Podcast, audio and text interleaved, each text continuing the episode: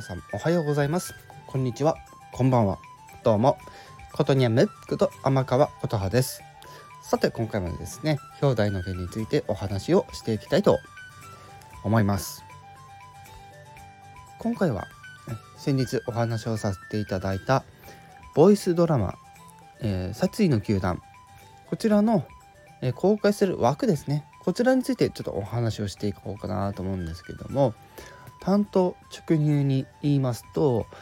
はい、えー、かっき柿崎さんの、えー、番組の枠でね、えー、公開をさせていただきます。で、えーまあ、その先日ねお話しした時に、まあ、3日ええー連えー、3日連日にわたってですねお届けしていくというスタイルでね、えー、お届けしていこうかなと思っております。そしてねその放送のサムネイルにもすでにね変更はさせていただいてるので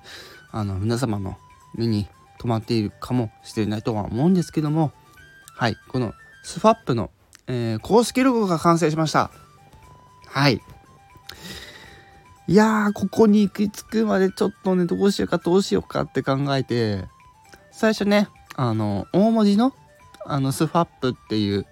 文字だけでとりあえずね、あの、仮状態でやってたんですけども、そう、なんかね、あの、腑に落ちなくて、私の中でね、うん、これでいいのかなって最初考えてて、うん、まあ、分かりやすいからいいかなって思ってたんですけどもなんかオリジナリティないなと思って微妙に。なのでちょっとあんな感じでねこんな感じでということで今回もそのロゴを使ったですねサムネイルにさせていただいております改めましてこのスファップのねメンバーについて軽くねご紹介しておきますが私の他に、え、みーこちゃん、え、てるくん水メロンさんそして、えー、トミ兄さんとえー、カッキー柿崎さん。